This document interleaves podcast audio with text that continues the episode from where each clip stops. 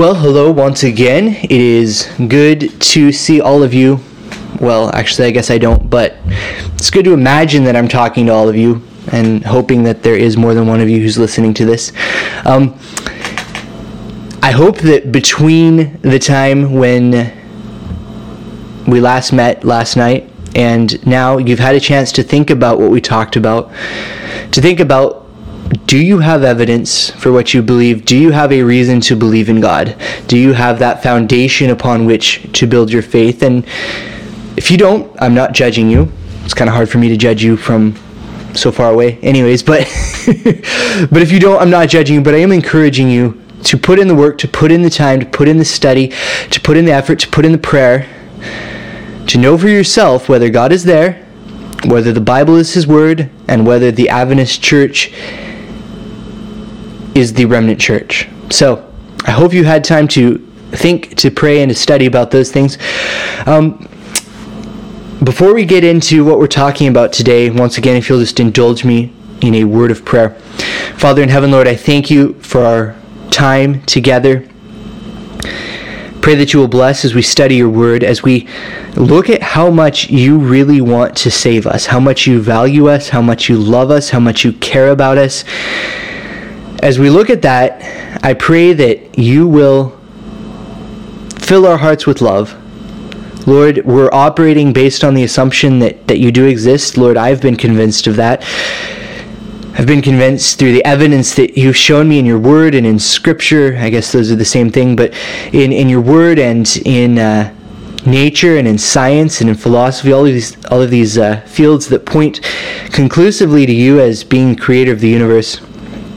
And so, since we're operating based off that assumption, we come to you asking for your Holy Spirit, asking for your power to fill us, to make us more like you. And, and specifically this morning, this afternoon, or whenever this happens to be played, specifically for your Holy Spirit to help us to realize how much you love and care about us, how much you want to save us. And I thank you and I pray these things in Jesus' name. Amen. So I have a question. Have you ever really wanted something like and and when I say really wanted something, I'm not just talking about like you're driving down the road and you see like McDonald's french fries and you're like, "I need it." I'm talking about like really in your heart of hearts wanting something so much that you're willing to give up just about anything to get what you want or to get what you need. I'd like to tell you a story of a time when I really wanted something, when I really actually needed something, and would have been willing to give up just about anything to have it. I think I mentioned last night, maybe I didn't, but um, if I didn't, forgive me. So I'll mention it tonight. But I, over the summer, the last few summers, I've been able to work in Peru. We do a excuse me, canvassing program or a literature evangelism program down there. And I also get to travel around to a few different places uh, in the jungle there. So when I'm in Peru, I'm normally in Pucallpa, but at this point I was in a small town called Loma Linda. It's in the mountains, in a very remote and uh, rural area of Peru. And while I was there, I noticed on my left leg that I had this, what looked like a bug bite, like a mosquito bite or something, um, but it didn't go away. It kept kind of festering and growing. And so, because I'm a uh, perfectly stable genius, I uh, took out my pocket knife and lanced it without sterilizing my pocket knife. I know. Medical Lessons 101 Never sterilize your pocket knife before lancing your leg in a foreign country. Actually, don't listen to me. Because I got my leg very infected. in fact, it was infected to the point that uh, you could smell the flesh kind of uh, decaying. It's not pretty. I had streaks going up and down my leg, and when you would press on the flesh around that area, it would stay depressed because it was decaying. Yes, if you have a weak stomach, I'm partly sorry, partly not, because I'm helping you toughen up. Um, I'm just kidding. I'm just kidding. But I still didn't know what was going on with my leg because when I lanced it, I didn't really learn anything. And so over the next few days, I had a variety of different locals look at my leg, and finally, what they realized is that I had an infection of parasitic worms in my leg. And sure enough, before I knew it, not only one hole was open, but there were multiple holes opening in kind of this uh, honeycomb type pattern around the first hole. I don't know if you've ever seen pictures online of these really weird looking, like, like a, a piece of flesh on someone's leg or something, and it just has all these little holes opening up in this pattern. Well, that's what I had on my leg, and not only did I have the worms, but because I am very smart, I had developed quite an infection. And so, like I said, the infection was getting into my bloodstream. It was traveling up my leg. You could smell my leg. I was doing everything I could for it, but I needed antibiotics and I needed something to kill the worms. And thankfully, before my leg got too infected, after about a week after the first hole opened, I was able to travel about six hours to the nearest town, and I was able to visit a veterinarian who gave me uh, some medicine to kill the worms, and I was able to go to a store where I could buy some antibiotics. But before I got the medicine to kill the worms and before I got the antibiotics to kill the infection that I had self medicated myself with, with my knife, um, before I was able to do that, I wanted to get rid of the infection.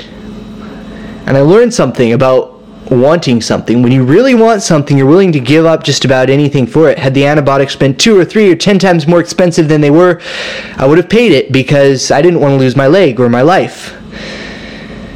And had the veterinarian charged two or three or ten times more than he did, I would have been willing to pay it because I didn't want to lose my leg or my life. Now, to be perfectly honest, I don't think the veterinarian charged me anything because he was a friend of the church. But the point is, the point is, I was willing to give up just about anything I had in order to obtain that which I really needed. Turn with me in your Bibles to the book of Matthew, Matthew chapter 13. Matthew chapter 13. And, and as you probably know, Matthew chapter 13 has a variety of parables in it. Parables that illustrate what the kingdom of heaven is like. So we're going to start in Matthew chapter 13 and verse 44. It says, Again the kingdom of heaven is like unto a treasure hid in a field, the which when a man hath found, he hideth, and for joy thereof goeth and selleth all that he hath, and buyeth the field. So there's a man, he's working in a field. I don't know if any of you uh, have an agricultural background. I grew up on a farm. I assume some of you do uh, there in North Carolina. I think there's some farms somewhere. I'm just kidding. I, I don't know much that, that much about North Carolina. Um, but I'm assuming some of you have an agricultural background. So imagine you're out there, uh, maybe on a tractor, and you're plowing or you're disking or something like that, and you run across a treasure that is significantly more valuable than the land that you're working. This man knows that the treasure is there, he knows that it's very valuable, and so he's willing to sell everything that he has to buy the field and the treasure, and therefore increase his net worth.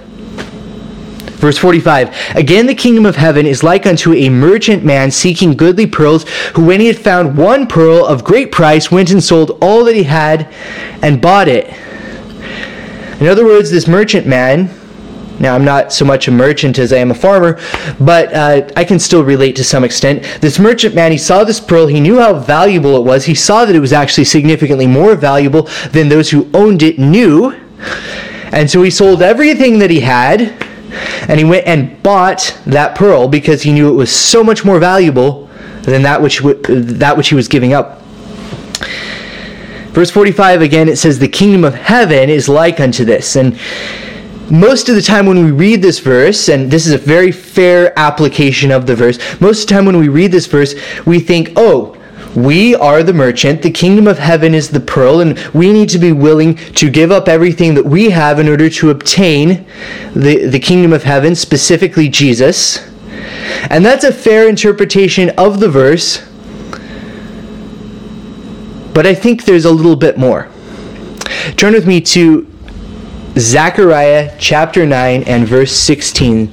Hosea, Joel, Amos, Obadiah, Jonah, Micah, Nahum, Habakkuk, Zephaniah, Haggai, Zechariah, Malachi.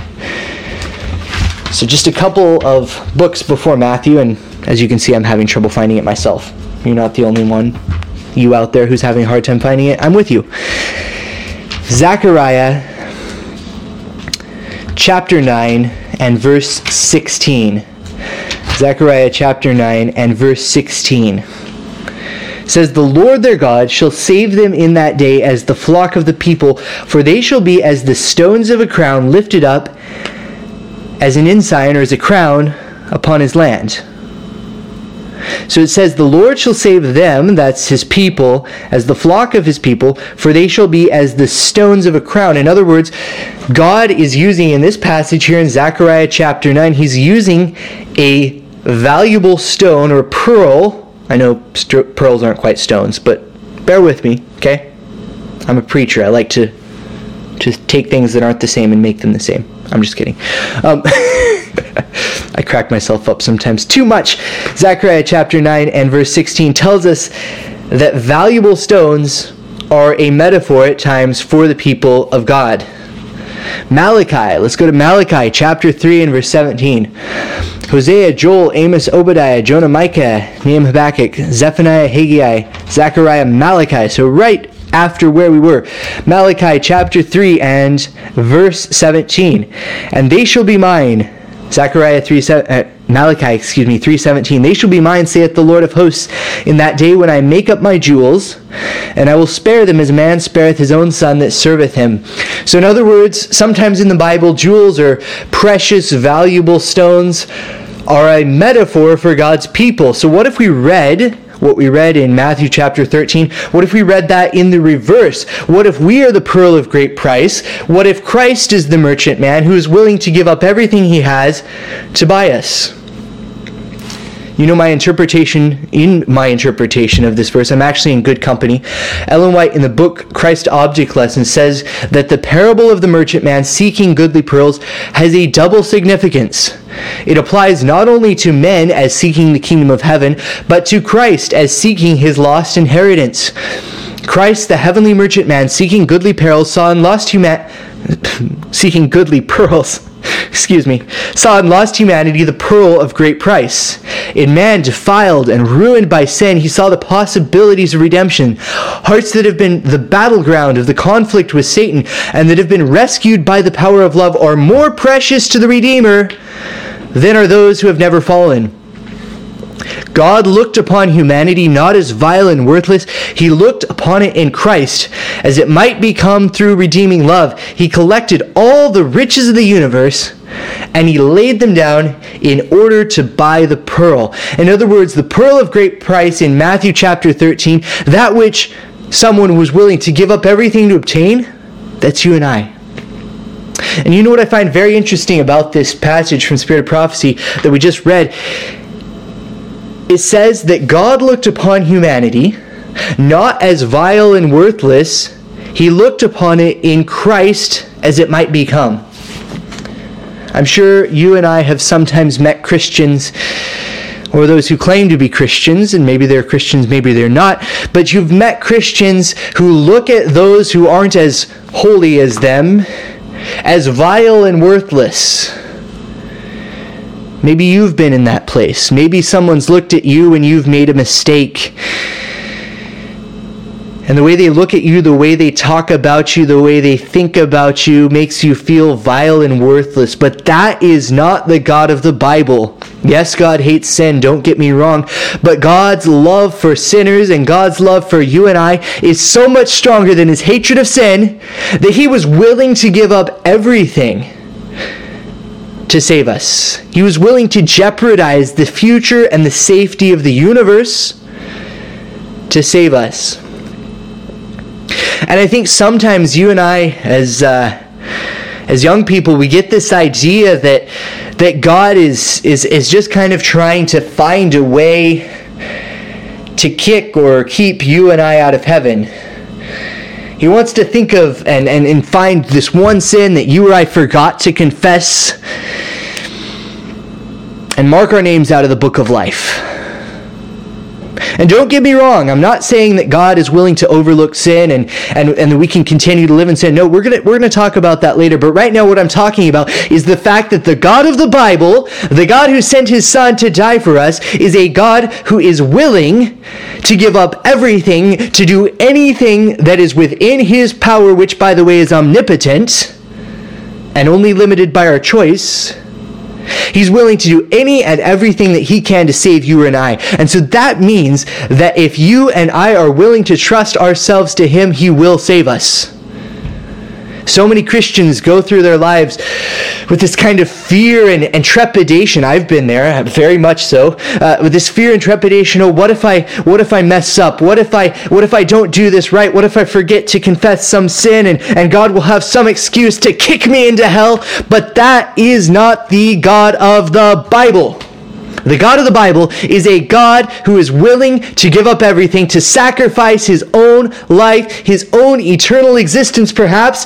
That was a that was a risk Christ took when he died on the cross. I hope you realize that. He was willing to jeopardize everything for you and I.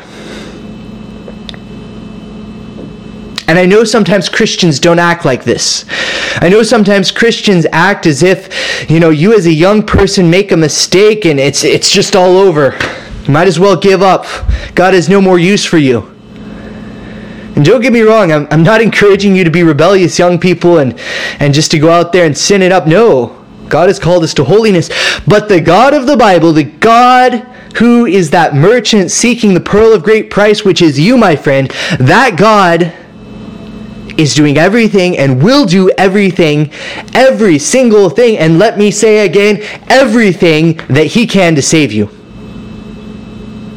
And so, if Christians in your life or your own personal study or your own conscience or whatever it is that, that, that may be giving you this idea, if, if you have this idea, this picture of God in your head is this vindictive God who just wants to find a way to keep you out of heaven, that picture is wrong. The God I know, the God I serve, the God I love is the God who came and gave everything for you and I. Think back in your minds with me to Genesis. We don't have time to go there, but in Genesis chapter 1 and verse 27, it talks about how God made man. Genesis chapter 2 and verse 16, it talks about how God set up parameters for man and, and gave him an opportunity to demonstrate his allegiance. Genesis chapter 3 and the first six verses talk about sin and the fall. And Genesis chapter 3 and verse 15, right after sin comes, promises salvation. And if you follow the story of redemption down through history, you see that God is doing everything he can to save people. You see that he'll appear in a burning bush to Moses to save the people of Israel. You see that he gives Pharaoh, who was, by all accounts and for all purposes, quite a scoundrel, you see that he gives him many opportunities to accept the truth and to be saved. All throughout history, God is working to save man and more specifically, to save individuals. And finally, you get to Christ Himself. Christ came and He sacrificed Himself on the cross. You know, we've heard the story. But He wasn't doing that because He thought it would be cool to hang on a cross. There's no biblical indication that Christ is a masochist. Rather, Christ came down to do that so that he could save you and I. I want to read to you real quick. I know we're running low on time, but I want to read to you real quick from the book Desire of Ages. By the way, if you have not read The Desire of Ages, I know I'm getting myself distracted here, but if you have not read The Desire of Ages, I challenge you to do so. That book is the book where I fell in love with Jesus. I know you can understand Christ from the Bible, and I'm not saying that you can't, but the Bible and Desire of Ages work very well together, and the Desire of Ages fleshes out and paints a very beautiful picture of who Christ is. So let's go there. Desire of Ages, chapter, actually, I don't know what chapter, but page 25 says, By his life and death, Christ has achieved even more than recovery from the ruin wrought through sin. It was Satan's purpose to bring about an eternal separation between God and man, but in Christ, we become more closely united to God than if we had never fallen. In taking on our nature, the Savior has bound himself to humanity by a tie that is never to be broken. Through eternal ages, he is linked with us. God so loved the world that he gave his only begotten Son. He gave him not only to bear our sins, not only to die as our sacrifice, he gave him to the fallen race. In other words, Christ is going to retain elements of his, his humanity forever. God gave Christ to us because he values us this much. Desire of Ages, page 25, once again, says Christ was treated as we deserve, that we might be treated as he deserves.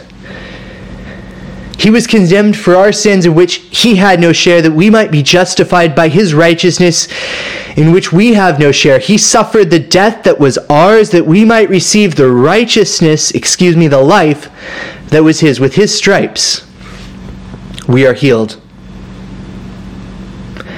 You know, maybe there's someone watching today, I don't know, but maybe there's someone watching today who does not understand how valuable you are. I understand how difficult it can be to truly see your value. Maybe tomorrow I'll talk a little bit more about my own personal testimony. And believe it or not, I used to struggle a lot with depression. I'm going to talk about that a little bit more, but suffice it to say, I understand that there are times, especially when you're a young person, where it's hard to see how valuable you are in the eyes of God. I'm not saying we should be all proud and puff out our chest and and say, "Oh, I'm I'm the biggest thing since sliced cheese." That's not what I'm saying. But maybe someone someone who's listening tonight or this morning or whenever, maybe someone does not see their value. Maybe maybe you feel like you're worthless. Maybe you feel like you've messed up too much and that God does not love you. But I'm here to tell you with full assurance and very emphatically that that is not the case. Christ was willing to come to die to suffer for you, and he would have been willing to do so if you were the only one. And so I want to challenge you.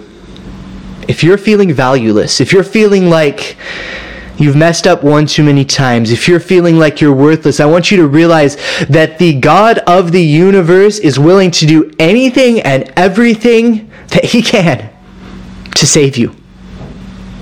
Because he loves you with an infinite love, and He values you with an infinite price. Let's pray. Father in heaven, Lord, I thank you so much that even though each of us are sinners, even though we've all messed up, that you love us. Lord, I don't know where I would be without your love. Actually, I do know where I would be without your love. And it wouldn't be any place good. But I thank you for, for loving me enough to call me back to you even when I push you away. I thank you for, for loving each one of those who are listening enough to, uh, to continue to reach out to them. And so, Father, if there's someone here tonight who doesn't sense your love, who doesn't know how valuable they are in you. Lord, I pray with my heart, with all of my heart, that you will be especially close to that person, that you will help them to realize that in you they have infinite value. Lord, help us not to see you as someone who's just waiting, just itching to kick us out of our chance of salvation. But help us to realize that you are willing to do anything and everything that you can do, short of violating your character and our free choice. Anything and everything you can do to save us. And Father, as we see that love, I pray that you will help us to commit ourselves to you and to that love. I thank you and I pray these things in Jesus' name. Amen.